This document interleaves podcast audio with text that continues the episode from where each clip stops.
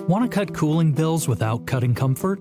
Lower utility costs and enjoy cool and consistent comfort with a highly efficient air conditioner from Luxaire. With Luxaire's consumer rebate program, educators, nurses, first responders, military personnel, and veterans can enjoy exclusive rebates on qualifying purchases of Luxaire equipment. To learn more, call G Team Mechanical at 765 376 3042 or visit gteamhvac.com. They'll recommend a system tailored to your home that provides comfort, energy savings, and lasting performance.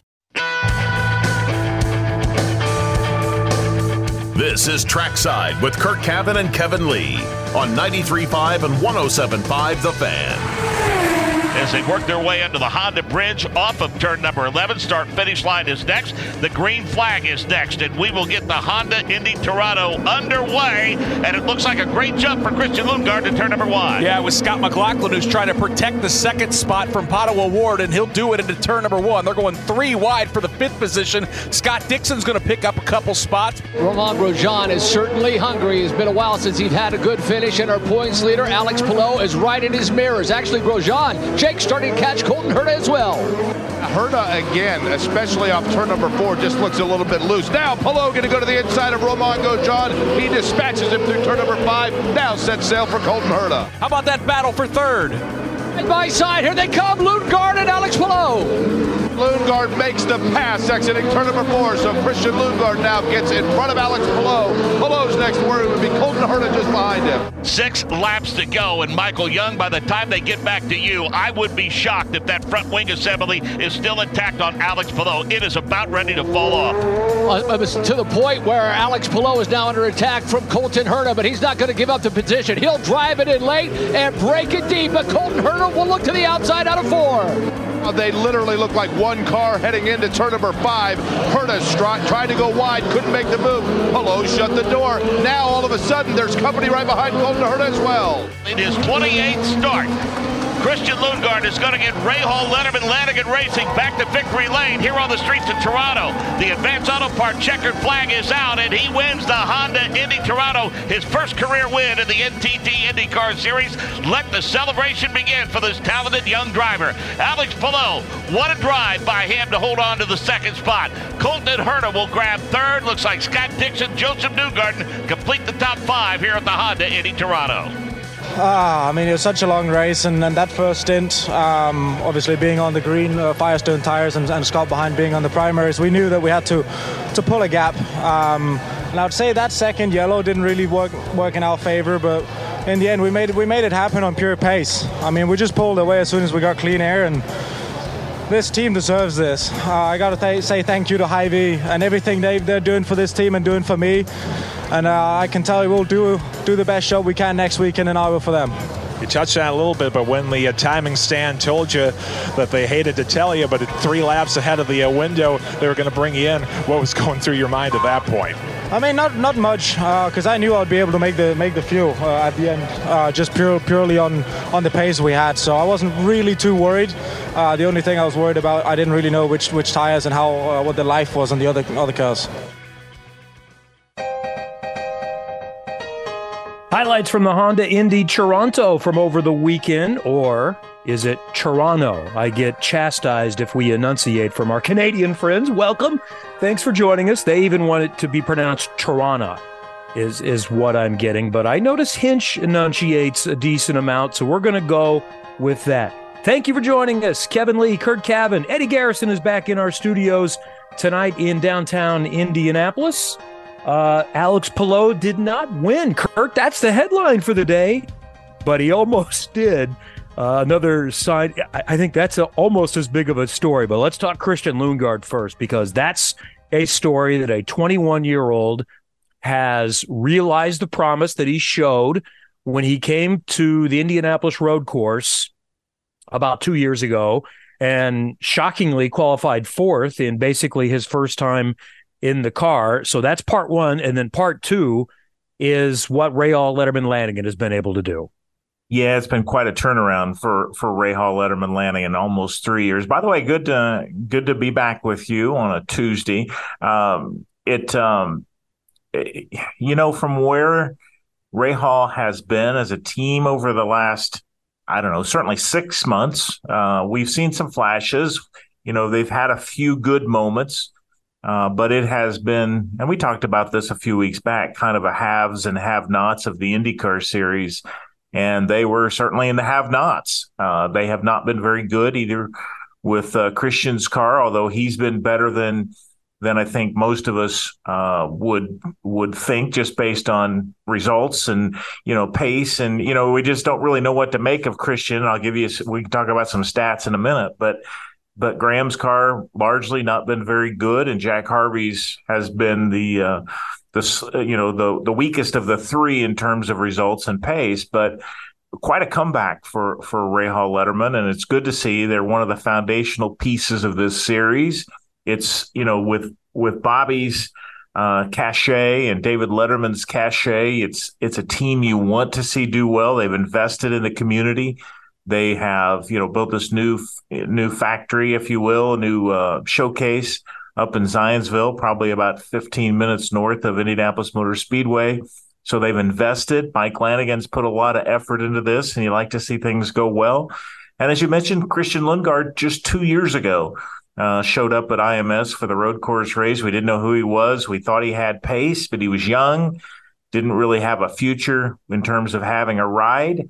And, you know, very quickly, I think on on our schedule, if if we looked at it from the outside, he's come to the front of the pack pretty quickly. And good for him and a good a good start for their uh, for their program moving forward and he's probably also opened the floodgates a little bit. And you know, and as an aside, might have made it tougher for those that come up through the IndyCar ladder system through what was the road to Indy and Indy Next because team owners and drivers, probably more importantly, drivers have realized, ooh, it's really tough to get to Formula One. And if I don't, there's a pretty good option over there. And I can follow what Lundgaard has done and Callum Ilott has done and a few others over the years. So it's not like he's the first to do that or it's brand new. But, you know, as we get into silly season and throw out the names that we know, I almost guarantee there's going to be a name we do not know that gets in the mix next year. Or I should say, you and I don't know. People that are paying attention to F2 would know, but we're not paying as close to attention to that. Here's the other thing that's really notable, and you touched on this that it's been the haves and the have nots.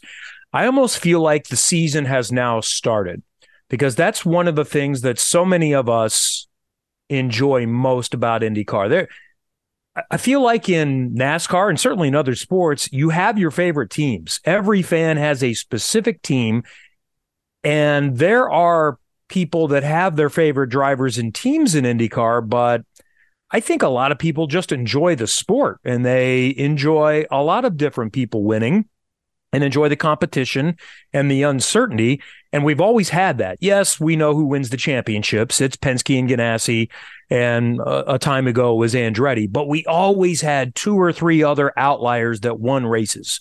And this year we have not. Now we do. Someone has broken through. Well, and interestingly, if we'd have been sitting here you know, say February one and tried to assess which teams were going to win the win a race or which drivers were going to win a race, you know, what kind of odds would it have taken for you to to accept that Rahal Letterman Lanigan would win a race before Arrow McLaren mm. in 2023? I mean, this you know we've we've seen you know some different winners. We've seen Marcus Armstrong win races. We've seen Scott McLaughlin and Josef Newgarden win the Indy 500. In his case, you know we have seen some. We, have seen already seen two new winners. Uh, to your point about seeing diversity, we've had Kyle Kirkwood win Long Beach, one of the most challenging uh, race circuits in this series for certain, and maybe in in uh, certainly North American motorsports. So Kyle Kirkwood and Christian Lundgaard become first time winners. I looked it up today. Uh, they are now uh, two to give us two first time winners. That's now five straight years with a new winner in this series. And the second time in three years that we've had more than one. So, you know, we've had now some diversity in this series. Uh, we just haven't seen maybe some of the guys uh, that we expected to win races. Will Power has yet to win a race. Uh, Scott Dixon has yet to win a race. They're both carrying long streaks of seasons with at least one victory. Uh, I think that's 18 and, and 20 seasons they both have overall. No, 16 for for for uh, Power, but those two haven't won a race. And as I said, we haven't seen a race win yet from the Arrow McLaren camp, which is Pato O'Ward, who at this point had won a race last year. That's Felix Rosenqvist and Alexander Rossi. So there's five big names that haven't won a race yet. And Colton Herta. Yeah, and Colton Herta too. So you know, we we still expect you know a Romain Grosjean to come through with a race win at some point. Uh, to your point about F two and and European drivers, Marcus Armstrong is making it very difficult yeah, yeah. for uh, for the argument that you shouldn't take one of those kind of guys with all their experience and and miles that they have on a car or kilometers, if you will. Uh, but uh, we have seen some some really cool things, and and even one of the drivers that we saw in this particular race, we'll get to him maybe in a little bit. But Agustín Canapino has been far better than than any of us could have expected. He finished just 12th in the Honda Indy Toronto over the weekend. And, you know, that's a good story. So we have had diversity, and you're right, the season feels like it's it's just kind of getting ready to get get interesting because there's still so many drivers that haven't won races. We've got a lot of ovals coming up, for uh, three of them in the last seven races all those short ovals. So we're going to see some different people in the mix. So pretty cool time of the year for certain. You know, one more thought on the F2 uh, transition for drivers. That's another thing that makes it kind of challenging for the the locals is that they've shown that these guys have talent and they might also bring budget. You know, that's where Marcus Armstrong is super attractive and maybe why Chip Ganassi is not as keen uh, and why he's open to looking elsewhere because he's been able to find talented drivers that are attached to budget as well. Lundgaard, I don't believe is in that camp. I don't believe, don't know, but I don't believe he brought anything with him. Uh, Rahal Letterman Lanigan brought him over, saw how good he was, and they are fully budgeted. They hire all three drivers, and that's why he's here at, at this point. Callum Ilott is the same thing. Callum didn't bring any budget and and he's over here. Armstrong is a team owner's dream. He's good, and he brought budget with him. I'm sure he'd like that to end sooner rather than later, but that's the scenario as it is. One more thought on Lundgaard is this is not just an out of nowhere type of weekend for him. This is at least the third weekend this year, along with the second place finish he had at IMS on the road course last year, where he's been close. He won the pole at Indy on the road course. So he was in play there. He was maybe not in a winning car in Mid Ohio, but when you start fifth and you run up front the whole race, so he's there. So this is not a shocker. He was one of those. I don't remember who we picked as the next first time winner. It, it might have been a Grosjean, it might have been Kirkwood, but Lundgaard would have been on people's list. I think a lot of people would have said, "Yeah, I think Lundgaard." And the caveat was always if Rahal Letterman Lanigan has their act together, if they make the progress that they think and hope they will, he'll be there. Now to the big picture for the team. It's been awful, as we've stated, but I don't know if we should be as surprised with that. I know Bobby is hugely disappointed and and you know May was a disaster.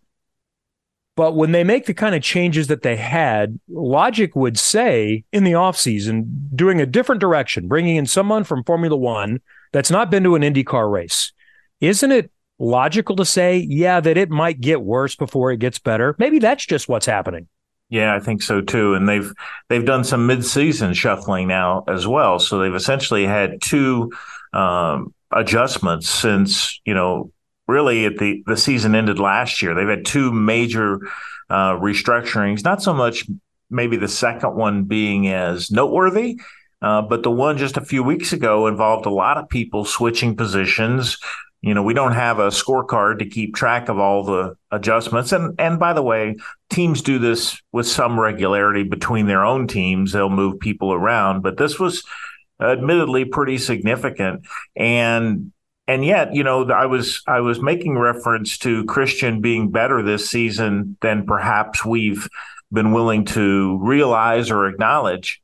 Would you have believed that he was seventh in points at this point in the season?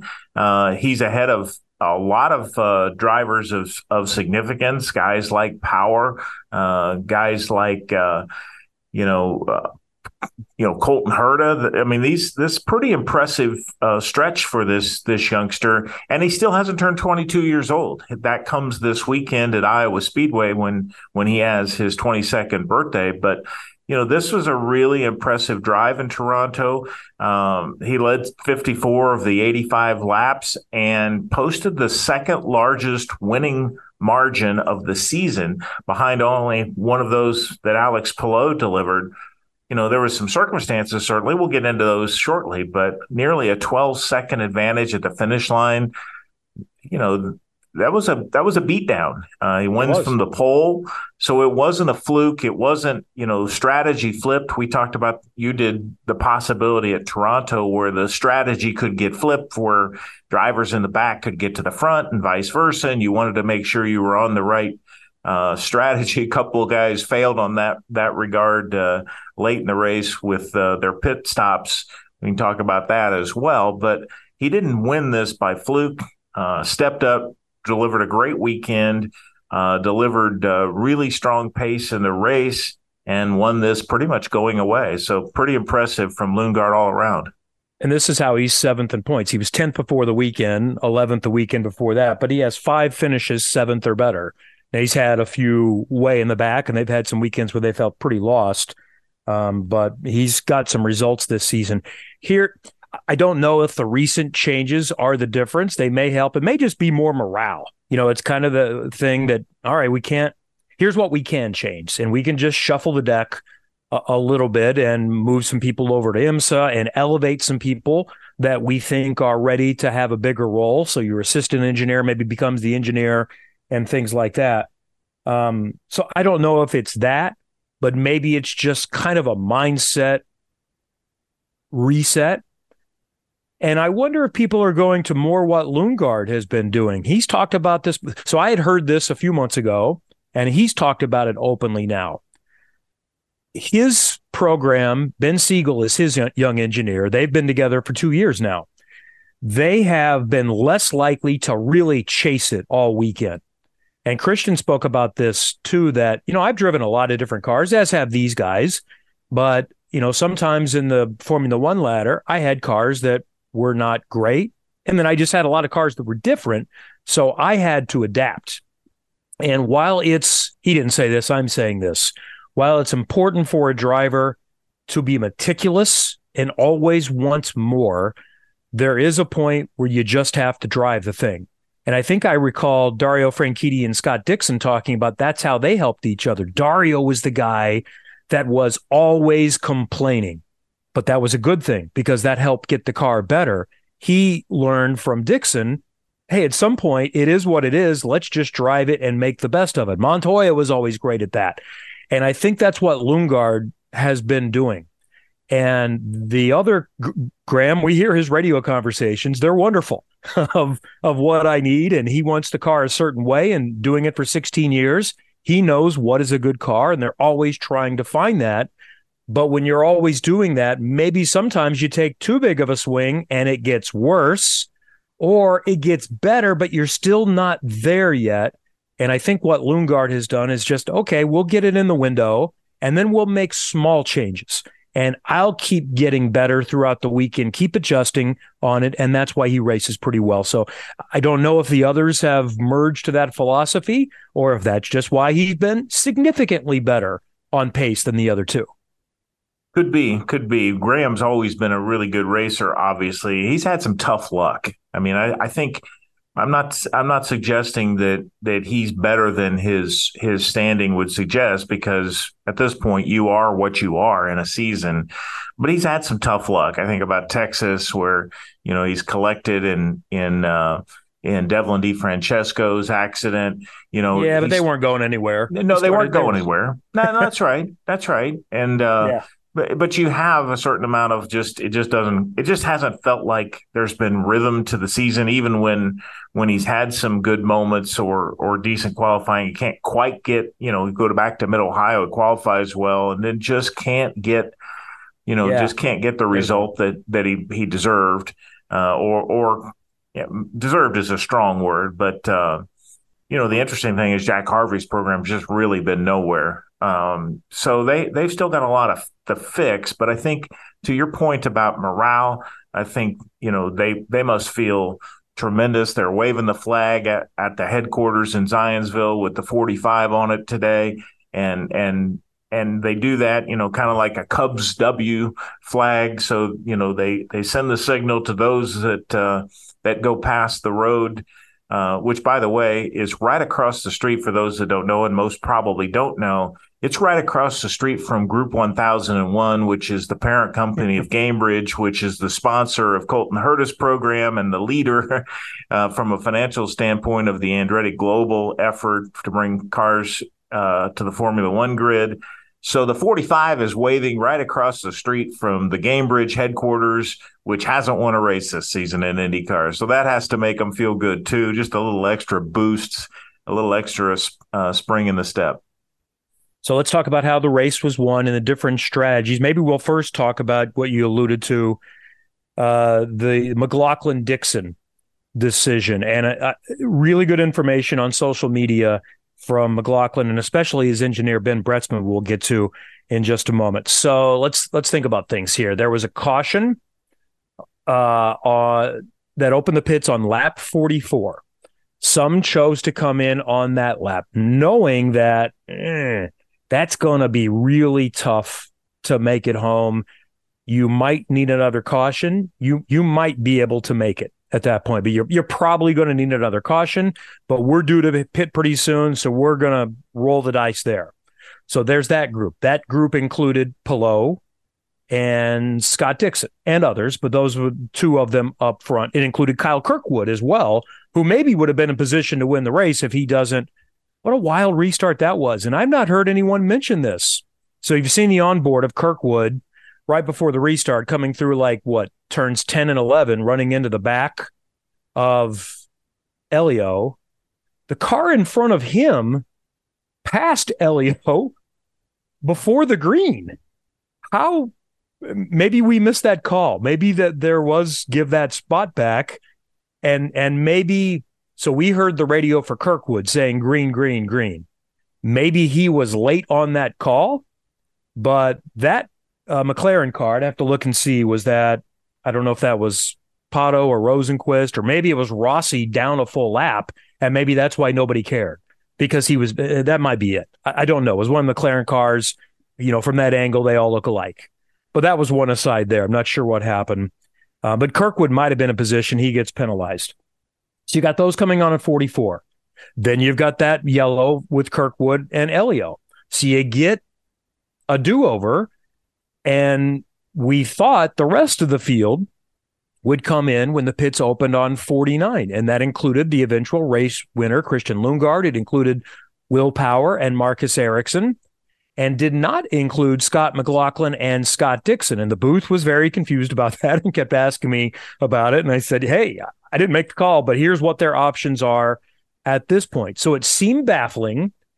Now, even in the moment, I thought, well, and Hinch or someone said this, you know what? If you made the same decision that Mike Hull made, you might not feel too bad about that. And I would say the same about Kyle Moyer as well. So while it seemed like it was a miss, now in retrospect, we see two cars that also pitted on 49 didn't make it to the end in Marcus Ericsson and Will Power. I think there was something else going on there. Power, I'm not sure, heard the fuel number. Um, he was talking about, I wish you would have told me earlier on his radio before I talked to him. He was pretty calm in the interview we did. Marcus made reference to an issue in his quote. So I don't know if they didn't get all the fuel in or what happened there. I didn't hear any conversation on his radio about you need to save hard, you need to save hard. But that's kind of the scenario. So I don't know that I would say that they horribly missed. And here's what Ben Bretzman, the engineer for McLaughlin, said without getting into details that can't be discussed. Once the 2706 caution came out, it was going to be super tough for us to make it, as seen by others. Potential if we pit under yellow equals fifth, while potential for pitting under green equals fourth, ultimately came sixth. Good recovery.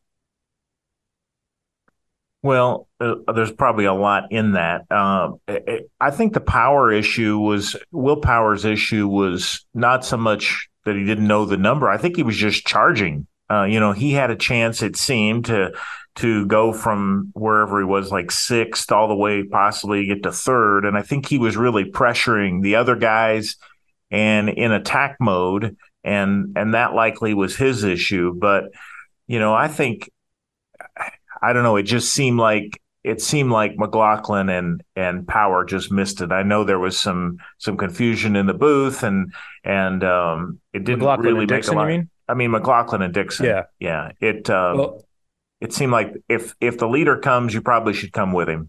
Yeah. But I, I get what they're saying from their standpoint. I don't think it was as simple as we were making it out to be that you have to come. And we're also talking about the difference between, so that's a Honda and a Chevy. The winner, who had no problem on fuel, was a Honda in Lundgaard.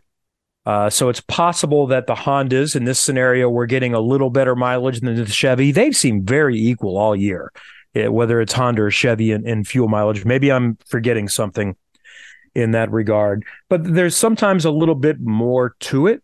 Um, but that's just kind of their side of the story, and I get it. I know Scott was. I sense Scott was frustrated, so I got a couple of questions on why didn't we talk to Scott after the race. I would say one is just that's part of what happens when you only have two pit reporters instead of three. So I'm doing Victory Lane, Dylan grabbed uh, whoever he had Palou, which is the next biggest story. And as soon as I went finished Victory Lane, I went to look for Dixon. I went to his car and he's nowhere to be found. And I'm told he exited stage left pretty quickly.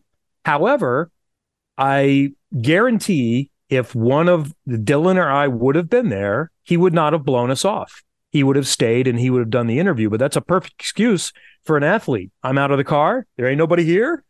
Uh, okay, I'm gone. So that's kind of how that works. And we just don't have the manpower to go chase him down in the paddock because we would have been off the air by the time that happened. While we're on that point, I also saw a tweet to Townsend and his. I, love his Q and A's getting into things while he's waiting for the airplane to take off. Why didn't we talk to Grosjean? I could take the blame for that. So I was asked, "Do you think we should chase Grosjean back there?" And I said, "I don't know. Uh, you know, the last time I did that at Detroit, I spent 20 minutes, asked his people. I asked his people twice. He declined. Saw him again after the race, personally, and he declined." So I said, We've only got two people out here. We're getting ready to do pit stops. There's a lot going on. Is it worth it to chase him back there when it's probably 50 50 if he's going to talk? And I don't know how much we're going to get out of it. And is it just kind of like kicking the puppy dog, too? Hey, Roman, you crashed again. How you feel? Well, we know how he feels. um, you know, it's it's going really bad right now. And I don't know if he's coming back. I asked him before the race. Let me let me look up the quote he gave me. Said, Is there any resolution? Is there is there anything we can say about your contract? You got anything done here recently? And he said, Nothing to say now. And I said, so that means maybe there's a chance you've got a contract and you just can't announce it. And it was, you know, it wasn't one of those winks and a smile. It was just, there's nothing I can say now. So it could be. So from his perspective, if you're a Grosjean fan, I think you better hope they've already done a deal. Well, and it think- sounds to and it sounds to me like um, something has been resolved. When he says nothing to say now, tells me that there is a direction, and they're just not ready to announce it. That that's kind of that's what I took from the follow up question of that. It's possible I'm misunderstanding that, and it's just saying no, and there's no progress on that. Um, but that's a different answer than I often get. So the other side of that is yes, he could have been signed to an extension and they want to announce it at a certain time, or it could be he's been told, yeah, we've uh, agreed to terms with Marcus Ericsson and David Malukas, and we don't have any room, so we're just you know letting you know that if you want to stay in IndyCar, you should probably move on to other things. If that scenario is happening, I suspect the announcement that he will be making is that I am going to work full time for Lamborghini as their prototype driver. He's already in that program and they were going to try to make both work together. or, or he would look to see what other options there are in IndyCar. But to the original point, if you from from Romain's standpoint, I hope they've already got a contract done because I think he's great for the sport. I like him. I think he's fast. I think he can win. But if you're breaking it down and saying, here are the options out here, here are the salaries that are likely required, and here are the results, and here's the crash damage, I'm finding it hard to say he's my pick. Agreed. It's been a it's been a really tough stretch, and I didn't really get a sense for what happened in that accident. I've not seen the quotes. He said the he said the wheel slipped out of his hands, which is is understandable. There, this is the place where that can happen. It did it not happen to Newgarden a long time ago? Um, it seems like maybe that was coming out of uh, the last corner for Newgarden, and he when yeah, when he slapped the wall as the leader, and Dixon got by and when the one went on to win the race it seems like and and I think that was at that is at turn 10 i get my turns mixed up at at uh, toronto but uh, there's a there's kind of a, a manhole cover right? There a dip That's in the 10. road. Yeah. Yeah that little kink back to the right and then Correct. 11 is the last left-hander onto the short front or on, onto onto the front stretch. So that that that is plausible that that's what happened. It it uh, if it did it was uh, you know really unfortunate for him. Uh, the other thing i would say uh, i'm not outright here in this in this uh, forum defending the pit reporters, but I will tell the audience from a from a logistics standpoint, it's pretty good hike back to the to the uh, inside pit lane or uh, uh inside paddock. Uh, the race inside, might have been over by the time we got back. Yeah, you you would have uh, had a long, not a, it's not a long walk necessarily, but it's not a, it's not a convenient paddock uh, to go chasing someone down. And and I think your your your hunch was right that if you would have got him, it wouldn't have been much more than the obvious. Uh, he had a difficult day, and yes, it's happened again. And what do you want me to say? So I think that's what you'd yeah. have gotten for for quite the effort. I don't know what the answer because some would say, well, your job is to do good television. You're not thinking about hurting people's feelings because it could have been good television. That's where you get you know the Will Power type tirades when people are a little bit peeved but he's not going to be mad at anyone else. He's just going to be mad at himself. So that's kind of how that played in. Um, and the other thing i saw most notable on townsend's q&a was the audio and i don't know what the answer is but i know it just depends on what you're watching. So i watched uh, the start of the race on my smaller TV down in my little gym in the basement yesterday and it was not good. You know, the car sounds were, I could hear us and I could understand us, but it was an effort. So I think that was the mix on that particular type of TV that a lot of people are talking about. Then I went up and finished the race on my bigger TV, which has a little Roku sound bar down there. And I've not messed with any, any settings. It just is what it is. And it sounded great. It sounded like it always does on television. So it needs to be figured out, but I'm told it's a lot harder than that because everybody's setup is different. I I know they know of this and I'm sure they'll know of it more. It seems to be more prevalent on Peacock than it is on television. But we've heard those kind of things before that, you know, once it gets back to off of NBC, onto the local stations that they might have a different mix set up. That was kind of the thing we noticed in the past that it was always really good on NBCSN, but you'd hear more complaints on NBC because it's going through a local affiliate. So I wish I had an answer. I tell you this, they are aware of it. Uh, but it's not as simple as just fixing it because it's perfect on some setups. We need to figure out a way to make it perfect on all setups. So they are efforting. I, I'm actually glad you brought that up because I thought to myself, boy, my hearing must be problematic today because some days, you know, barometric pressure and you know the smoke that is that fills North America these days and it's getting my hearing now too. yeah, I'm like I cannot hear this thing. It was the first yeah. part of the race and and I really noticed it more in the qualifying show where you had uh, when when the cars hit the break period, uh, you know, I could you know, I could get the sound off the television much better. You know, and then as I moved moved around a little bit. It was you could improve it to some degree, but when the cars are running, it sometimes is a difficult thing. It does depend on whether you're listening to a local affiliate versus listening to Peacock and and um, so anyway, I, we haven't talked about that you and I in a while, and I kind of forgotten that that uh, there's there's some there's some reasons behind these things. So actually, this probably turned out to be a, a good topic for for the fan base, which probably has the same questions, and we try to you know delve into the things that are important to you as viewers and consumers and race fans as well. So so probably a good thing to discuss. All right, we've got some news to get into, including what's going to be happening uh, in the number 60 car. We'll get into that and plenty more, all coming up. Trackside 93.5, 107.5, The Fan. Hi. Life is so much more than a diagnosis. It's about sharing time with those you love, hanging with friends who lift you up, and experiencing all those moments that bring you joy. All hits, no skips. Learn more about Kisqali Ribociclib 200 milligrams at kisqali.com and talk to your doctor to see if Kisqali is right for you. So long live singing to the oldies, jamming out to something new, and everything in between.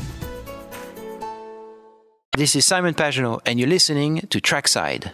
Trackside continues 93.5, 107.5 The Fan in Indianapolis and other parts uh, this week. We know Eddie Garrison is in our studios in downtown Indianapolis. Kevin Lee and Curt Cavin Still recapping what happened in Toronto and also getting set for the Hy-Vee IndyCar weekend. We'll talk more about coming up at Iowa doubleheader back on NBC. Good lead in with the British Open coming up this weekend, Saturday and Sunday afternoon.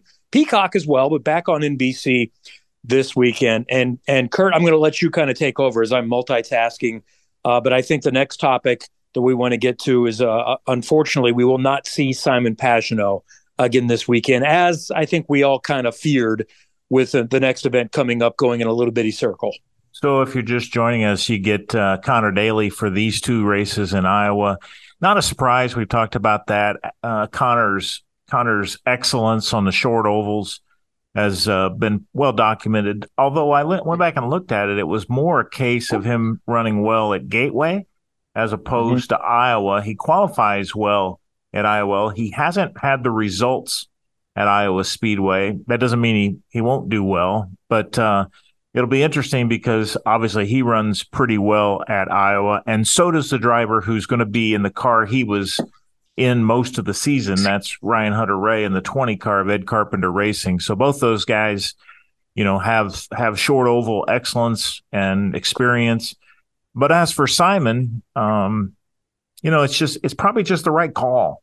Um, this is going to be, you know, 500 laps over two days at a place where you're just zipping around in 18 seconds. You know, it's just a quick little place. If you've had a had a knock to the noggin and shook up your head a little bit in that crash at, at Mid Ohio, which you know Michael Shank made reference to, so it's it's not exactly spilling the the bad news. I mean, it, you know, he certainly got got flipped around a little bit there. Um, you know, it, I think it's just wise. It's just wise to take a breath and and let this settle. He's not in the points championship in terms of a you know a, a driver championship. So just just do what's best for Simon. I think this is a good call. And it makes sense for Connor because, as you mentioned, he's been solid there before. He has a pull. And while his best finish, I don't have it in front of me, maybe something like eighth, I think that was when he was with Carlin. So, you know, he was out kicking his coverage. Uh, so he, he's good there and good for him that he gets two more races to kind of show what he can do and remind people for an opportunity. And for Shank, and Michael referenced this, if not in the release, definitely in the story I saw on IndyStar.com from Nathan Brown, they need to score points. Uh, he, sure. He's very much thinking about the leader circle and they're right on the brink with their cars. I did a cut and paste. I have that somewhere here in my notes is where the leader circle points are right now. So it's really you need to be, I think, because it's not stated anywhere, but I think you need to be in the top 23. We think it's top 22, but the number 11 car is not eligible because you're only allowed three entries per team unless you were grandfathered in like Andretti. Uh, so as it stands now, Meyer Shanks number 60 is 24th, eight points behind the number 29. I think the number 29 is on the bubble. And then two more points to the Juncos Hollinger 78 of Agustín Canapino and the 06 of Helio Castroneves. So those are the ones kind of in peril. And even the number 20 of Ed Carpenter Racing is not fully safe. So in, in that group there, they're all pretty close. And then you go up to the Dale Coyne 18. They have already 23 more points than the 29 car for a little cushion. And I guess you'd say more. It's 31 points over the one that's on the outside looking in. So that's why that's important. And, and maybe you could make an argument because I, I don't suspect, I hope I'm wrong, but I don't suspect Connor is has been high on the list for if they decide to make a second change for next year that they're thinking otherwise, but maybe that can change their mind this weekend. But if they were thinking about trying out someone else, yeah, it might be decent long term, but they need to score some points. So that's why Connor, I think, was a pretty easy decision. It it is, but you talked about the difference like 20 and 30 points to gain, you know, to gain a lot of positions there and get yourself really safe. When you have a 28 car field, the difference between finishing 14th and finishing, let's say, in the bottom five or six spots is only like eight or nine points.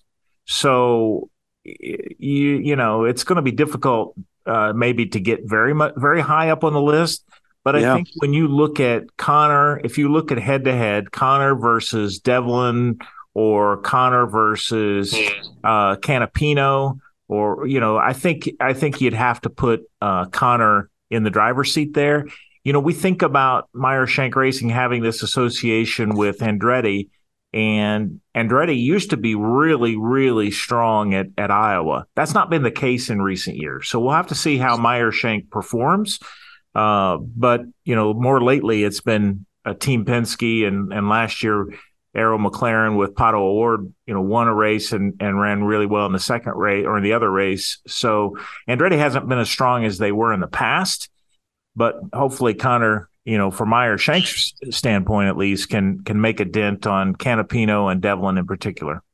I've seen some internet chatter uh, with, I think, legit concern, but also just questions, hoping that Simon's head issues is not something like what Kurt Busch had that kept him. Well, it has still kept him out of the car, and he's still not cleared to return, and essentially forced his retirement. Although I don't know that he's used that word. I think if he starts feeling better, we might see Kurt Busch again at some point. And and while that's all kind of privileged information, and I don't know, I guess I would say this: I don't sense that. It's obviously concerning. Um, anytime you have to miss two consecutive events, three really, if you include that weekend, you're worried. But I remember hearing off the record things at the time about Kurt Busch, and it you know it was a little bit scary. We his friends all knew that it was um, a big, big deal. I honestly have not heard that concerning Simon. That, that doesn't mean it's not true. It might not be shared, but I know Simon's been talking with people. Uh, so I am, what little I know, I would say I am optimistic that that's not the case, that this is just being smart. This is something 20 years ago he would have been in the car. And now people are getting smarter about this and erring on the side of caution. So, no real inside information there. But my basic sense is I I don't think at this point that it's anything like that, but you never know. I remember an NBA player, Austin Croshere, having what seemed like a minor concussion one time. And this was before you made a big deal out of that. And I think Austin missed like three weeks. He was a Pacers player um, and missed a long time. And just because it was weird and all things heal differently, especially when you're talking about the brain. And then after he came back, he was all fine. And had a very, very long career. A real quick touch on Tom Blomqvist. Um, I think all things considered, you know, unfortunately, he didn't get to race and was crashed out at the beginning. Um, but all things considered, Tom Blomqvist did well.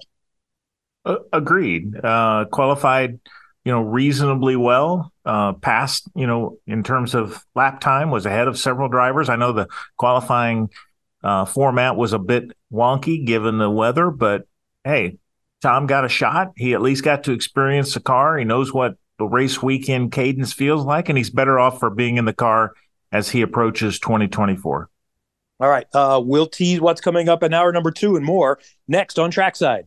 This is Life is so much more than a diagnosis. It's about sharing time with those you love, hanging with friends who lift you up, and experiencing all those moments that bring you joy.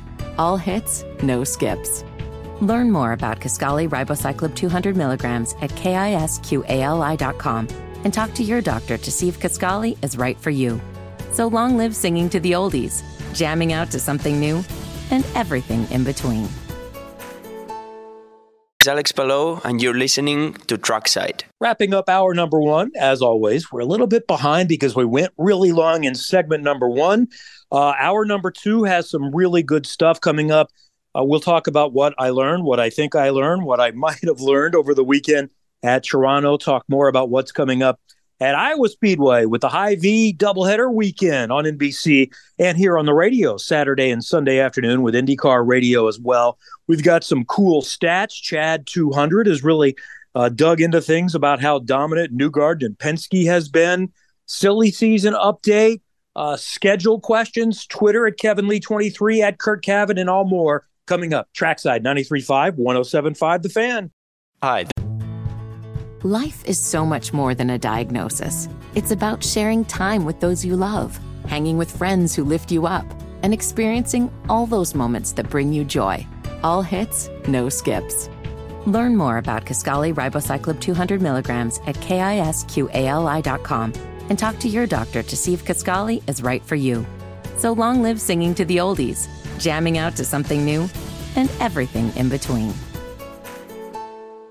This is Colton Herta, and you're listening to Trackside on 93.5 and 107.5 The Fan.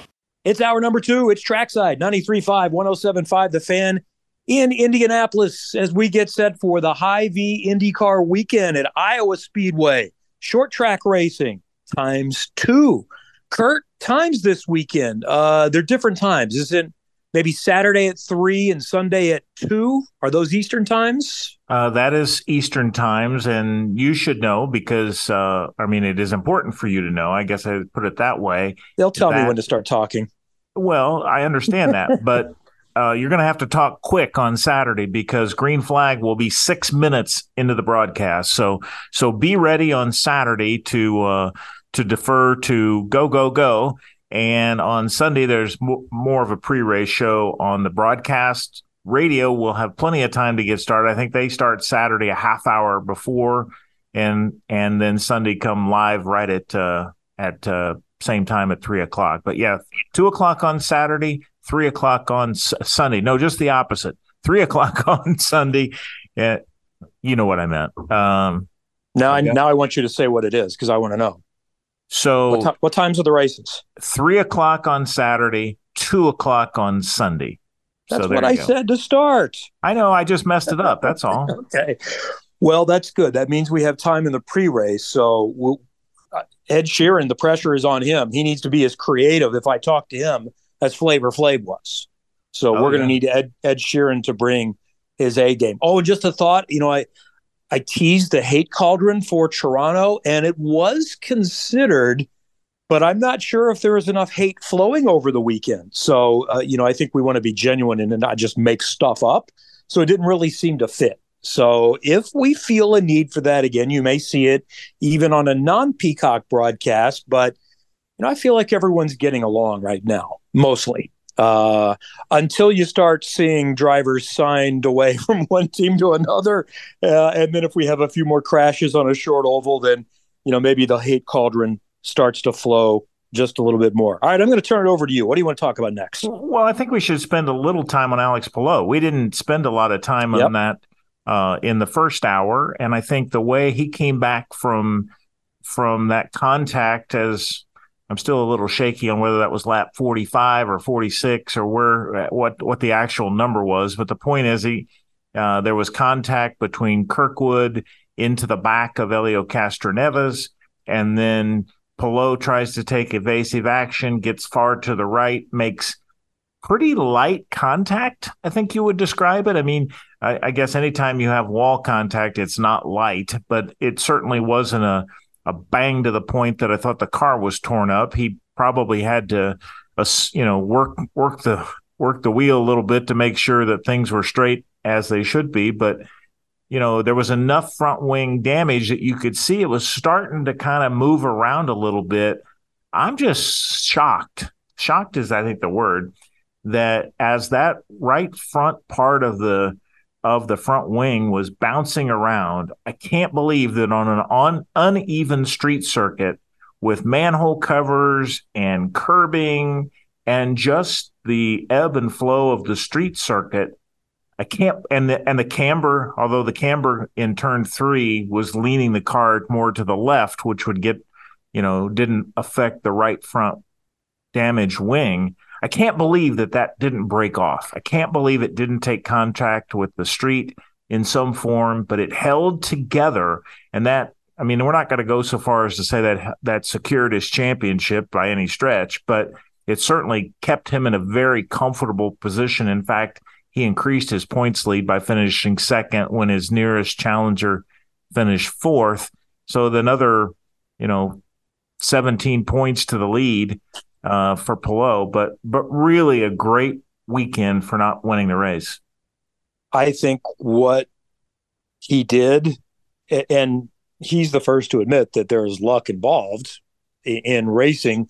So all things considered, I think what he did my hotel phone is ringing, so I guess I'll just have to call them back. Uh, what he did was just as impressive as the wins that he has had at, at this point. Um, and that could have started to make the championship interesting, especially coming into Iowa, which has been pointed out that, you know what, Iowa has become the most important race on the schedule. It's the only double points event, right? Indy right. is not double points. The season finale is not double points. And while you get two chances at it, you get one qualifying. So the car is going to be what it is. Yes, you might go faster on lap two or slower on lap two. So it's not the same spot, but you probably have, if you've been lost, then you're going to still be lost on lap two.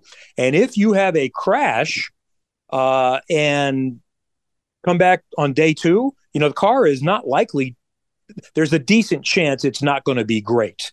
Or if the car is horrible in race one, decent chance it's going to be horrible in race two, and vice versa. By the way, I think for Sunday they've extended more than just kind of an install lap. There is going to be a 10 minute session if anyone wants it that's had a crash or if your just car was awful and you feel like you need some improvement. So 10 minutes that I'm sure some will say, no, we're good.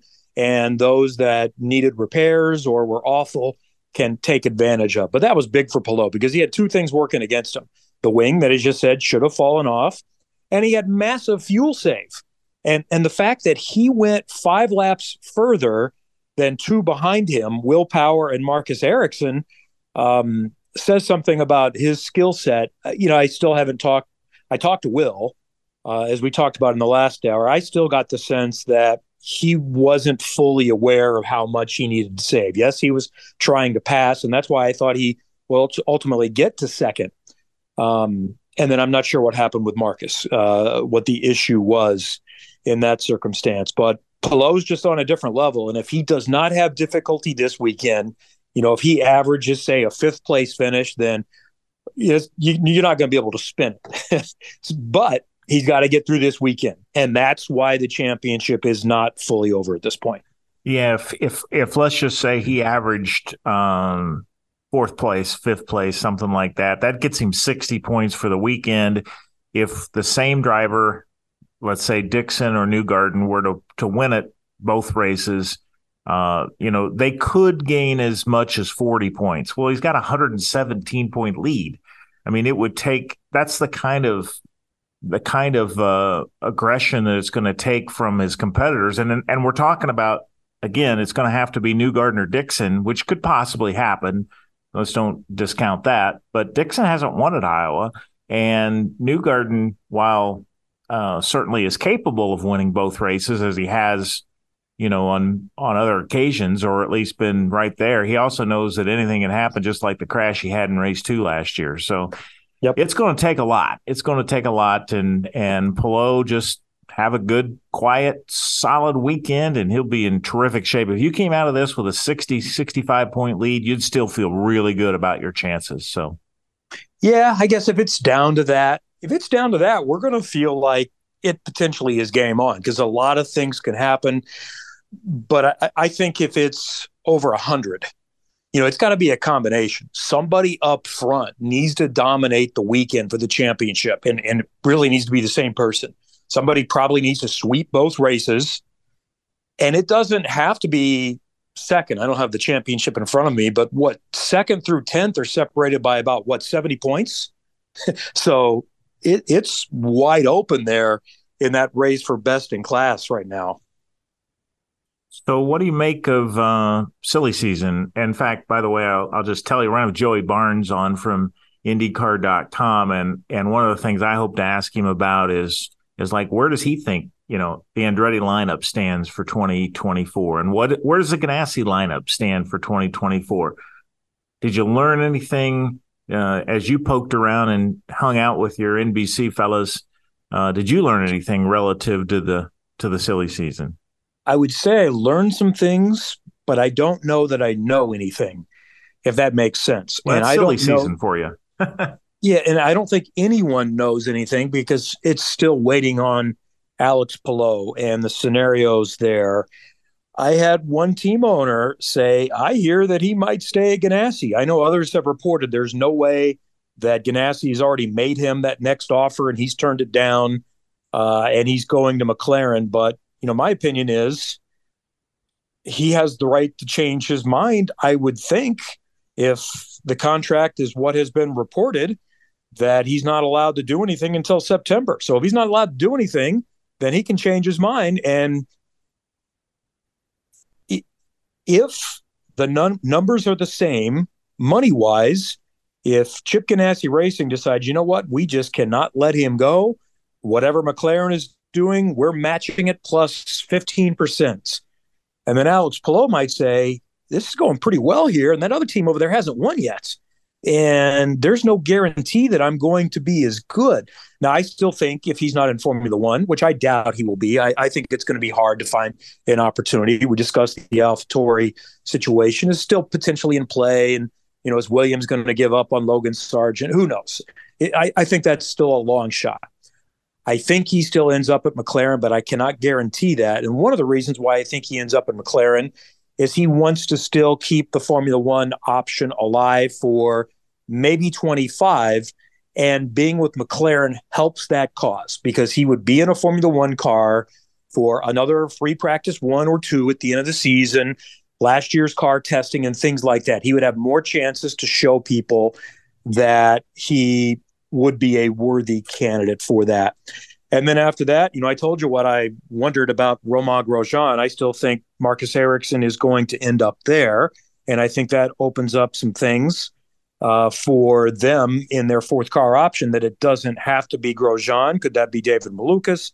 Could it be Callum Ilott? Ricardo Juncos did confirm to me that he has the option. He says he has the option on Callum Ilott uh, and has not decided whether he's bringing his drivers back next season. Part of it, and especially I think on Canapino, would be based on finances. I, I think he's quite happy with Canapino.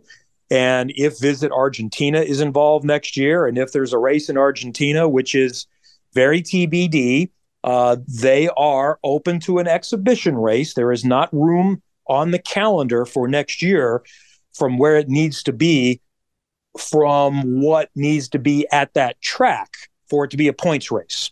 I hope I explained that correctly. There's no way to make it a points race, as I understand it, with the options considered in 24. An exhibition is a possibility, and locals are open to that. I think it comes down to money. Are they offering enough money to make it worthwhile for IndyCar and the teams to go over there for an exhibition race? So that's TBD. But if that happens and Visit Argentina is back, I have to believe Canapino is back. And I think they're still uh, assessing on Callum. Uh, he's not beating his teammate by a ton at, at this point. So, and, and, you know, I think sometimes Callum's honesty with what's going wrong might have worked. It's so hard to do as a driver because you want to explain things and you want to you know, say, hey, it's not just that I'm slow, there are other things going on, but it's delicate because it doesn't want to be perceived like you're throwing the team on the bus, under the bus all the time. And I suspect at times that he's been a little bit too blunt and honest with his comments.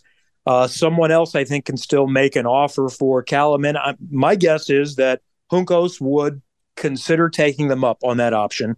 And I think there will be people that are interested in him. Um, who else? You know, I think there is potentially some interest in Devlin DeFrancesco. There's budget there. If David Malukas is moving on, then, you know, I wonder if Dale Coyne would be interested. And I think that would be a good spot for Devlin DeFrancesco. He's really good with young drivers in that sense. Um, Dale Coyne did tell me and Townsend that they had a nice talk with Henry Malukas, and you know, despite what David said, they're not closing that conversation. You know, until David has signed with someone else and knows what his best option is, they might revisit that. You know, I'm sure David is interested in going to Ganassi. That'll be up to his dad whether he wants to fund that or not. Um, I think he would be a contender for Andretti, and there could still be a commercial situation involved there. Oh, the other thing I would say too is about Ganassi. There's more conversation that uh, it's believed, and I've not asked the driver this yet, so I can't verify it, but that Kyffin Simpson would like to move up to IndyCar next year. He, by the way, won an ELMS LMP2 race this weekend, and he's been going better in Indy Next of recent times, but he's still only 18 years old, and that's a bit debatable whether he's ready or not.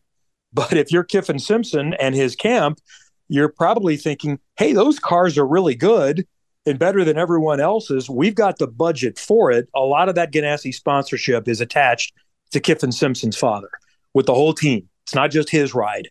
Uh, so I think if they say he wants to be in a car, he's going to be in a car if they point to that strongly for next season. The other one I've got my eye on, I haven't talked to to Linus Lundqvist here in a you know, well, probably month, two months, trying to think when the last time Indy probably. Um, I think there's going to be some real interest across his platforms. And I saw uh, at least one story over the last few days. I believe that was racer.com. It was. Uh, and, you know, he thinks he's going to be in a, in a car in one of these races to end the season. Yep. It would seem to me that I mean, if I were leaning, I, I think it has to be Carpenter or Rahal. Your thoughts? Yeah, I think so. Um, I'm really worried for Jack Harvey. Uh, it's not all Jack's fault, but it is a bottom line business, and there are just no results there at all. There's a lot of bad luck.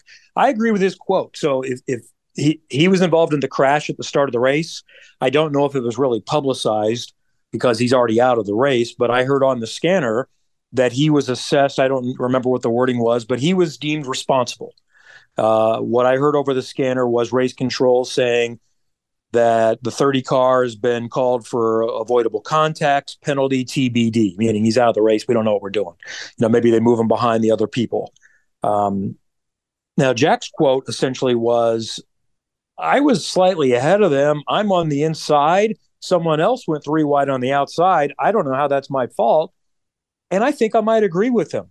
I'm not going to say he doesn't share some blame on there, but my first thought was that's just a big kerfuffle. And I don't know that you can penalize one driver over the other for that. But, you know, he's had some bad luck. Um, the team has not had great pace much of the time, other than Lundgaard. But when it doesn't go well for a while, that's likely where a change is coming. So unfortunately, that would not shock me. Uh, I've seen Lundgaard with the team. He's tested with the team, so that would make some sense. And then you're right, the the Carpenter situation. Maybe Ryan Hunter-Reay says, "Yeah, I've had enough, and I don't want to finish the season." The team may just simply say, "This is who we want long term, and we think we need to get him now because there might be some other teams that are interested in him. Um, and he may have wanted to float it out there that, that a team is close to wrapping up a contract to let it be known hey, if you want my services, you'd better offer me more than the final two races of the season because I got somebody I'm talking to right now. So let's hear your next best offer. It's the reason why agents always leak free agent deals because they want to see if anybody else will beat it before they actually sign, or teams will leak trade options in other sports. Hey, can you beat it? This is what our best offer is right now. You know, as I was just looking through the the box score, and as we're talking about, you know, Andretti's lineup and Ganassi's lineup, you didn't say it, and as I was penciling in things to talk about with Joey Barnes here in in the next segment, uh, I didn't write down Felix Rosenqvist, and I didn't hear you say Felix Rosenqvist either. Do you have any what? sense? I mean, where does he end up? He's going to be somewhere, I believe. Uh, if he wants to really risk things on Palou leaving, he could still be in the same seat that he's in. But I doubt that he wants to wait that long unless he gets really good indications from someone, which, by the way, he could because he's managed by Stefan Johansson, who manages yeah. Scott Dixon. So if if it's true what people are saying, which I don't know that it is or not, but if Palou has decided he's going to stay, I think Rosenqvist will find out about that uh, and and I think Palou potentially might let people know on the inside to help out Felix on that regard. Um, I could see him at Rahal. I could see him at Ed Carpenter. I could see him at Andretti. I could see him at Meyer Shank Racing. It's a real shame that Simon Pagenaud is not getting all of these events to show the progress that they may or may not have been making. And that's going to make the decision for that team even more difficult. I think it's very clear that Tom Blomqvist is in Helio's seats. And Helio has already started. I mentioned this during Peacock. You know, I think we're seeing with him coaching up Tom Blomqvist what his role is going to be in the future. I think he's going to do the Indy 500. I think he's going to be in the Tony Kanaan, Dario Franchitti role, and also as an ambassador, and maybe doing a lot of sports car racing for the Shank team as well. Uh, but I, I, feel it's very, very likely Rosenqvist has a seat next year. Yeah, I do too. Uh, what do you think of the? I'm going to switch off silly season if if unless you had something else to add. What do nope, you think of? Uh, what do you think of the Toronto? I thought everything I saw looked uh, looks like you know they've they've certainly put all the seats, uh, people in seats. Uh, I don't know that it's beyond that. I mean, you don't really have a lot of extra people just kind of hanging around, you know, and sitting on mounds the way you might at Mid Ohio or Road America. So in, in that respect, those places it's tougher to tell. What was your takeaway from the vibe and and you know as we look long term and possible extensions at returning to exhibition place? What do you think of Toronto? Good vibe, good crowd. The great thing about street races is you can always add on. You build grandstands as needed, and it looks great because they were all full. And you're right, there's not a ton of places that you can go uh, there's better options though than there are at some street places where you can stand around and the cars through turn 10, turn 11, you're right there against the wall. In fact, I would not advise being right there against the wall because shrapnel could get through those fences. So I'd stand back 10 or 15 feet, but you can get right up against the wall there. It has a good feeling. And I, I believe the event has a good future. I talked with Kim Green and Kevin Savoree a little bit. And Sunday morning, I said, Hey, I heard something about maybe an extension being announced, and Kim said, "No, no, no, we can't do that yet. Um, we've got to work on some dates with World Cup in 26 because that little soccer stadium there, not little, it's actually a big stadium, uh, is going to be one of the host sites because World Cup, and I know nothing about World Cup or soccer, but it's essentially a North American event that year, and that it's all over North America, Canada, U.S., and Mexico. So uh, before they can really firm anything up, they need to kind of know what dates are available and just make sure that's not going to be in their preferred date in July. But all signs point towards this event uh, continuing for the future, which is great. As we flip towards Iowa this weekend, um, Newgarden has been exceptionally strong, as we've talked about, nearly a sweep of all the oval races over the last calendar year. Uh, Pato O'Ward was good last year. Uh, is there anybody else that you know that that that comes to mind that you think are you know got to have a good weekend got to have you know either for the championship or just we should expect something good for them? Because i'm i'm having trouble beyond beyond newgarden. I think he's you know and maybe mclaughlin i don't know one of the power powers had some success there but you know besides the penske boys it's been pretty tough sledding for most everybody else over the last few years so here's some of the Chad 200 stats. Um, let's see. Dixon in power, 32 starts, nine poles, 17 top fives, no wins there. Palou, Herta, Rossi combined, zero top fives, four laps led. Newgarden's last nine finishes second, second, first, sixth, fourth, first, fifth, first, first, and then 24th. He crashed with uh, while leading. In the last nine races, he's led 1,506 laps. Next is Helio with 267, then Power 202, then Pagenaud 98. So it is has been all team Penske. It's why they didn't bother testing. Um, and even the tire that people tested is not the tire that they're racing on in most cases. Maybe they got one set of of this year's Iowa tire. Uh, I wanted to sneak a couple of tweets in before we finish this segment and we get to your guest coming up from Lynn, formerly the Spurs fan. Crazy stat: Marcus Armstrong is currently 16th in points on a part-time schedule to score more points than nine full-time drivers. Uh, how good is this kid? Yes, he's really good. Mentions Alex is the driver of the day, finishing second. Um, I know there was one question that I wanted to specifically get to. How would you rate Palou this season from the perspective of the most dominating season in IndyCar history? That's from Jeff Chernesky. What do you think? Well, I looked it up. Uh, he has 417 points with no double points. Yes, there were some points at Indy for qualifying, but with no double points, he has on average of about 50 more points than what the last basically 20, 22 drivers have had, leaders have had at this point in the season. He has just been, I mean, I'm looking, I'm running out of ways to compare how great this has been. That's how good he's yep. been. Matt Keller says, I feel like stirring the IndyCar cauldron a bit. If they approve the Andretti Formula One entry, uh, and aside, I saw one report today on the internet said it was looking good from one aspect, but I, I'll kind of believe that when I see it. But Matt says if they approve that entry, maybe Palou goes to Andretti for a year or two and then to their F1 program. Um, I'd be surprised. So I think Herta is going to be one if they get it. I'd be surprised if they want two newbies. I got to think they're going to want someone, probably someone uh, that's been on a lesser team hoping that they can entice them to move, thinking this would be a better program, or it's someone that's, you know, fallen out of favor. Nyck de Vries, someone that has Formula One experience, didn't get a fair shake, and they give them another opportunity. I wouldn't think they want two brand new to Formula One, but it's worth thinking about, and it's something to consider. If they're hiring at Andretti, I gotta believe they've made a call to Palou as well. Yeah, we we haven't even broached that subject, but I think that's a good one. So yeah, they could well, just create a super team over there. Paul says, taking nothing away from Lundgaard, but how did so many teams get their fuel strategy wrong on a circuit in Toronto that's so familiar to the teams who have so much data about the circuit from previous years?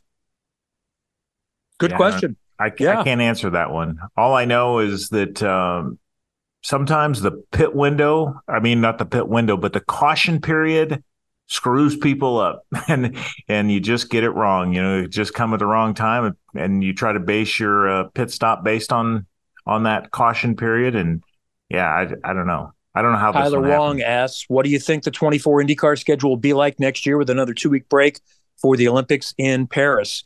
And that leads me to i got tagged on some tweets because adam stern referenced what i talked about last week uh, and Adam Stern of Sports Business Journal says that IndyCar is in discussions with Nashville about making it their season finale on the streets, not the super speedway, and having the championship banquet. So that would be one if that happens. Um, from what I've heard, it's far from being done, but I think it's it, it's kind of why I threw it out there. I threw it out there as my idea you know that's why you never really know about my ideas whether they're just things i throw against the wall. Sometimes it's things i've heard but i can't fully source so i might kind of present it that way but i still don't know where this is at because i think there's some obstacles and some hurdles but that's why i talked about it because i think it is worth talking about and seeing if you can make that happen. So uh, you know that happens. I think I think next year is a year you could see a little bit of a shakeup in the schedule. Maybe not so much with markets, but with dates. And I talked last week about if you want to see the uh, NASCAR IndyCar doubleheader, you probably want to go. Eh, a little more to that. Uh, it was confirmed somewhere, either by NASCAR. I can't remember if it was a report or just confirmed. But Goodyear is doing a tire test on the oval for NASCAR right after this year's Brickyard. And it was said, now, this doesn't mean we're going back to the Oval, but we at least want to be ready in case they do. So there you go. There you go. All right. We're about ready to wrap things up. Safe travels. Um, another good weekend in Iowa Speedway coming up. All right. See you soon. Be back in just a moment on Trackside. We'll have Joey Barnes, IndyCar.com, and more here on Trackside 93.5, 107.5, The Fan. Hi, this is Scott.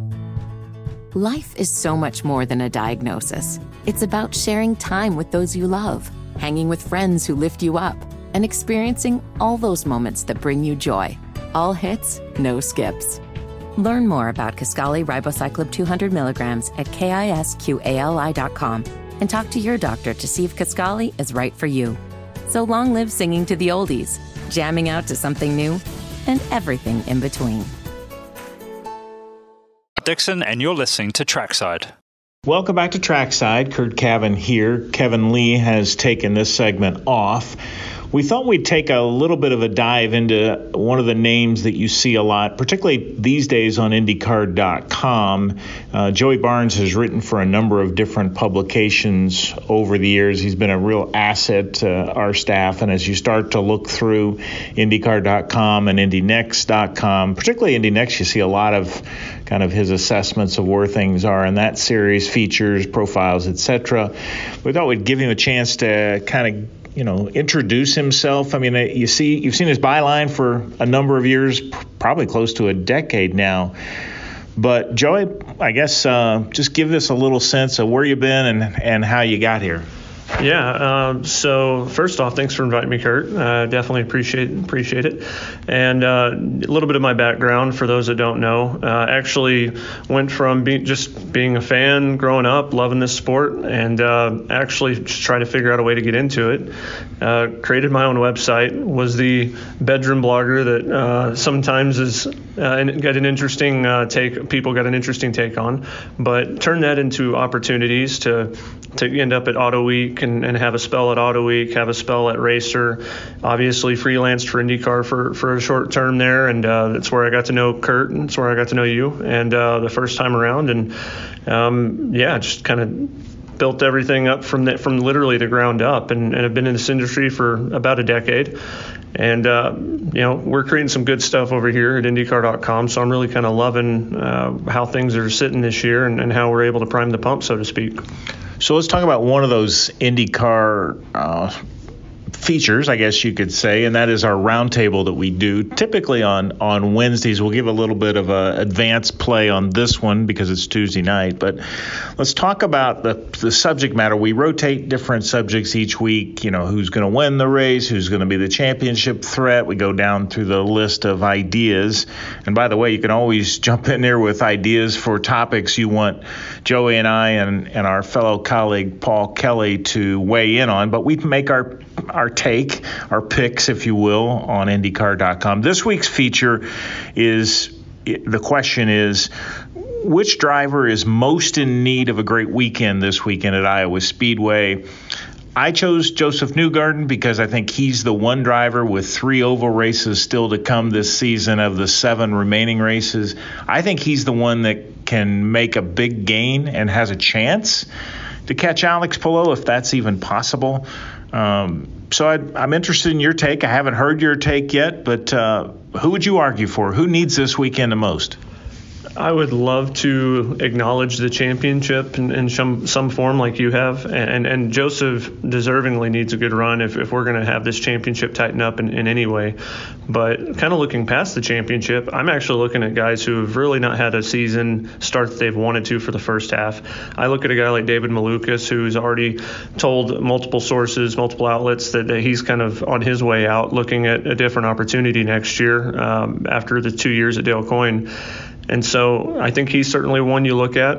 Uh, given his performances. I think there's I counted six finishes of 19th or worse uh, this season. So, uh, and it, but equally, I think Grosjean. I mean, you're looking at a guy now who hasn't finished in the top 10 for six consecutive weeks. His only top fives on the season are his two runner-up finishes. The pace has been there.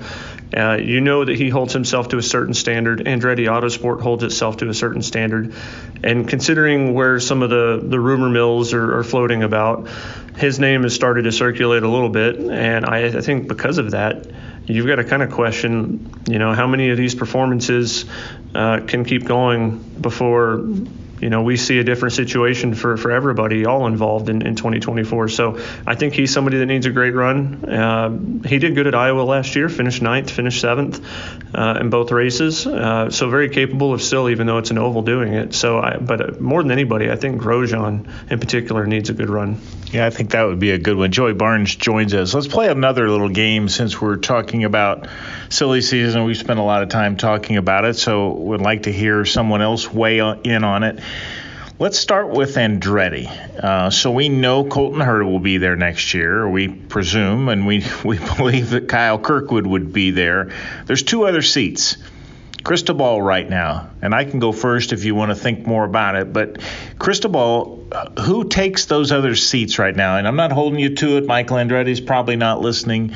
Uh, who do you think fills those other two seats at Andretti, if there are two more to be filled? Yeah, so I think the lineup for next year, I mean, obviously Colton, obviously Kyle Kirkwood, uh, the only driver to win for them so far this year. Uh, it gets a little murky when you're looking at Grosjean because you see the paces there. I got to think that for for whatever reason they figure it out. However they do it, they figure it out. And I see Grosjean coming back next year.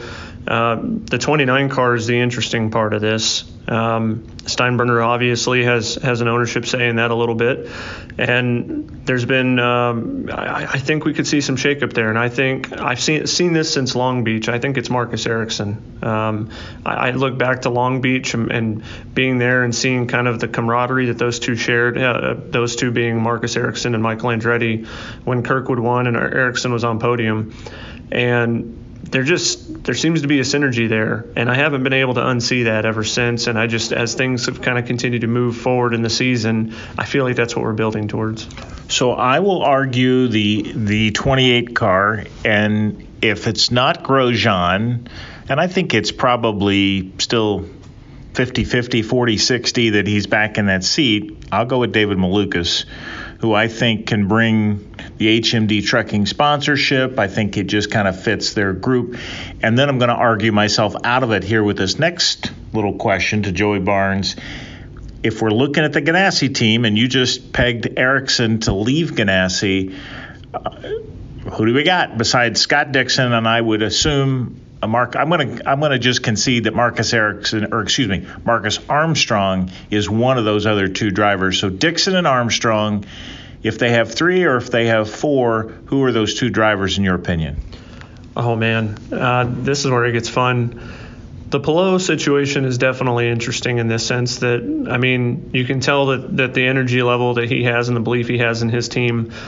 If we're assuming that Palou is gone, um, I think you're looking at a three-car outfit, and I think you're looking at uh, Marcus Armstrong being full-time. Dixon, and I think that's where Malukas heads, honestly. Um, I could see a scenario where, where Palou stays. Uh, I very much could. Uh, I think some of that's kind of contingent on what opportunities exist within the McLaren scope and what opportunities could present themselves a little bit differently uh, within the F1 landscape and how that could present things on that end. Um, this is going to be kind of a wild one, but to go back on the Andretti thing just slightly, in, in a sense, that we see a change within that organization with two cars. There's a name that we haven't talked about in a long time that I wouldn't be surprised with, and it's mostly because close ties to Kyle Kirkwood, but even closer ties to Andretti. I think maybe there's a scenario that we see Oliver Askew in, in some shape, way, or form being that 29 car and Ericsson being the 28. I just there's there's a synergy there, and I think that when you look at Askew running in their Formula E program last year, um, you know, I mean, I think that there's a possibility of that. I, he's still around. He's still floating in and out of the paddock. Um, and I think also don't don't discount the fact that you got a guy like Jake Dennis running in that Formula E program that's running re- really well, and is that a pathway to see what's going to create things for for Andretti moving forward? Do we see a scenario where they're bringing in a guy like Jake Dennis into an IndyCar spot. So I think there's multiple directions that that organization can go. Uh, it's not just buttoned up that everything stays within this paddock, I believe. Joey Barnes, uh, appreciate that. I would kind of talk myself out of out of uh, David Malukas going to Andretti, and I think it makes more sense that he would have the opportunity to bring his sponsorship, that he would take Ganassi before he would take Andretti. So I think I might slide Gan- uh, Malukas to Ganassi at this point, and then that does open up some other possibilities on the Andretti side. I like Armstrong and Dixon, as you mentioned, and then I don't I don't know. Is there a fourth one?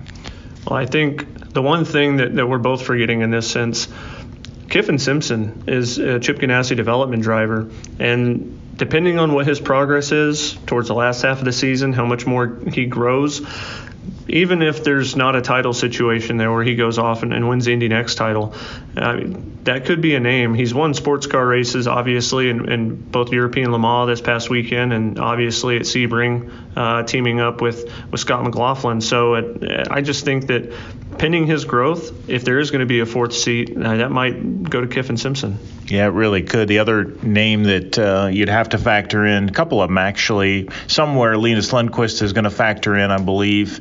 I think we'll see him in a race or two to end this season, and and then and then there's Nolan Siegel that I think a lot of people are really high on. Don't know if it's Ganassi and Andretti, but but uh, certainly you could see a place for Nolan Siegel. I guess as we start to wrap things up, we, you didn't mention that you had done most of your work uh, prior to coming to IndyCar.com from the state of Texas. As you've been here now pretty close to a year, uh, as you've been around to the teams and, and meet the meet the players a little bit closer as opposed to being in the paddock, what strikes you about living close to the speedway, being around IndyCar on a more regular basis, maybe something that the, the fan base wouldn't pick up on? Besides the mild summers, uh, when it's 80 degrees, everyone says it's hot up here, and I think that's funny. Um, man, that's a great question. I, I think it's the fact that um, you really don't get prepared for the fact that every day that, that you come to work here at the Speedway, um, you know, you're hearing cars on track in some shape, way, or form. Like right now, we can hear cars, and just the the fact that you show up and there's engine noises in the background, and you know the stuff never stops here. Um, people think that maybe uh, the month of May and, and maybe with Brickyard Weekend that that's that's the only time that you really hear and see things coming about. But it really is from probably about early April all the way through until uh, until the end of the year that that you've got something going on here. Yeah, about 200 days during the year where there's cars. That's a good point. And the other day I had some some people out, some Army veterans, and they were you know, taking in the speedway for the first time and were surprised that cars were on track. So I think that's a that's an interesting element that people miss out on. Joey, it's been great. You've had uh, great stories and, and Indy Next coverage, uh, which you know has been really upped our game in terms of Indy Next. And I, I know that uh, that had been a part of what you had done before, but I guess maybe just some quick thoughts. You've seen more of the next program. Uh, you feel like several of these guys have a chance at the title, and, and several of these guys have a chance at IndyCar moving forward. I do. Uh, I do. This is a this is a very interesting class in the sense that I, it just feels like with 19 entrants to start the year, and, and we started to see how things kind of play out. I mean, you mentioned Nolan Siegel, he's strong. Christian Rasmussen, Jacob Abel's grown tremendously. I mean, that small team is, is certainly punching above their weight. Um, I, I think don't think you can count out guys like Hunter McElrea and, and Louis Foster. Foster showing why he was a USF Pro 2000 champion uh, before he stepped up into Indy Next. I mean you look at this roster, and there's easily 12 guys you can look at that can go out there and win every week. And eh, I mean, it's on par with what you're seeing in IndyCar right now, and I think that's hugely vital. I mean, I remember, and you as well as you probably do too. At one point, we were lucky if we had seven or eight cars in, on the grid for for Indy Next, and maybe of those we're just seeing outright domination by one or two of them. To see the, the depth of this field and also see the strength of the field, knowing that they can just take points away from each other, really makes these last seven races for, for that championship push interesting to watch. Should be good. Joey Barnes, thanks. Uh, read, read his stuff on IndyCar.com. We'll be back in a minute to wrap up trackside, see what we missed, and uh, get the schedule laid out for this weekend at Iowa Speedway. This is trackside. Hi, this is Joseph. Life is so much more than a diagnosis. It's about sharing time with those you love, hanging with friends who lift you up, and experiencing all those moments that bring you joy. All hits, no skips. Learn more about Kisqali Ribociclib 200 milligrams at kisqali.com and talk to your doctor to see if Kisqali is right for you. So long live singing to the oldies, jamming out to something new, and everything in between. Newgarden, and you're listening to Trackside. Back for a final time tonight on Trackside. Curt Cavin here. It's race week. We've got the Hy-Vee IndyCar weekend at Iowa Speedway. Races on Saturday, 3 o'clock uh, airtime. Uh, on Sunday, the second race at 2 o'clock with a green flag at 2.30. The Saturday race uh, if you're going to be joining us here on the radio station and or on Peacock and NBC, uh, that race green flag will start at 3:06. So be ready to go uh, as soon as the broadcast comes on. We'll be green flagging very quickly. Track activity actually begins Friday at 4:30 Eastern. You can catch that on uh, Peacock and IndyCar Live, and then qualifying Saturday at 9:30 Eastern and that will uh, be a two lap process for each driver, 28 car and driver combinations in this particular weekend. And so each car will get two laps to qualify. The first lap will set the order for the first race on Saturday. The second lap posted time will determine where they start on Sunday. So a doubleheader weekend. These are races 11 and 12 in a 17 race schedule. So a lot uh, still can happen over the next uh, few weeks. Uh, then IndyCar will take a week off, and then we'll go to Nashville the first weekend in August, and then the ball really gets rolling toward deciding this championship. Alex Palou with a 117 point lead on Scott Dixon, and Josef Newgarden another nine points back. So Dixon, Newgarden, and the rest of the championship hopefuls not named Alex Palou need to get busy. We'll see if they can get that done. It's a big weekend. Two 250 lap races at Iowa. A lot can happen on a short oval, and we're going to see, uh, we'll have a much clearer picture of what the championship looks like if anyone can catch Alex Palou based on this particular weekend and, and uh, what's left of the season. Then, as I mentioned, going to Nashville, coming back uh, to Indianapolis for the Gallagher Grand Prix as part of the NASCAR Brickyard weekend. And then uh, we'll finish the season with races at, at Worldwide Technology Raceway in St. Louis, followed by back to back weekends at Portland and Laguna Seca to end the season. So, a lot still to happen, but this weekend will help determine a lot, help set the stage. We'll have all this for you next Tuesday night at 7 o'clock, so be sure to join us for that. For Kevin and Eddie Garrison back in the studio, I'm Curt Cavin. This has been Trackside on 93.5 and 107.5 The Fan.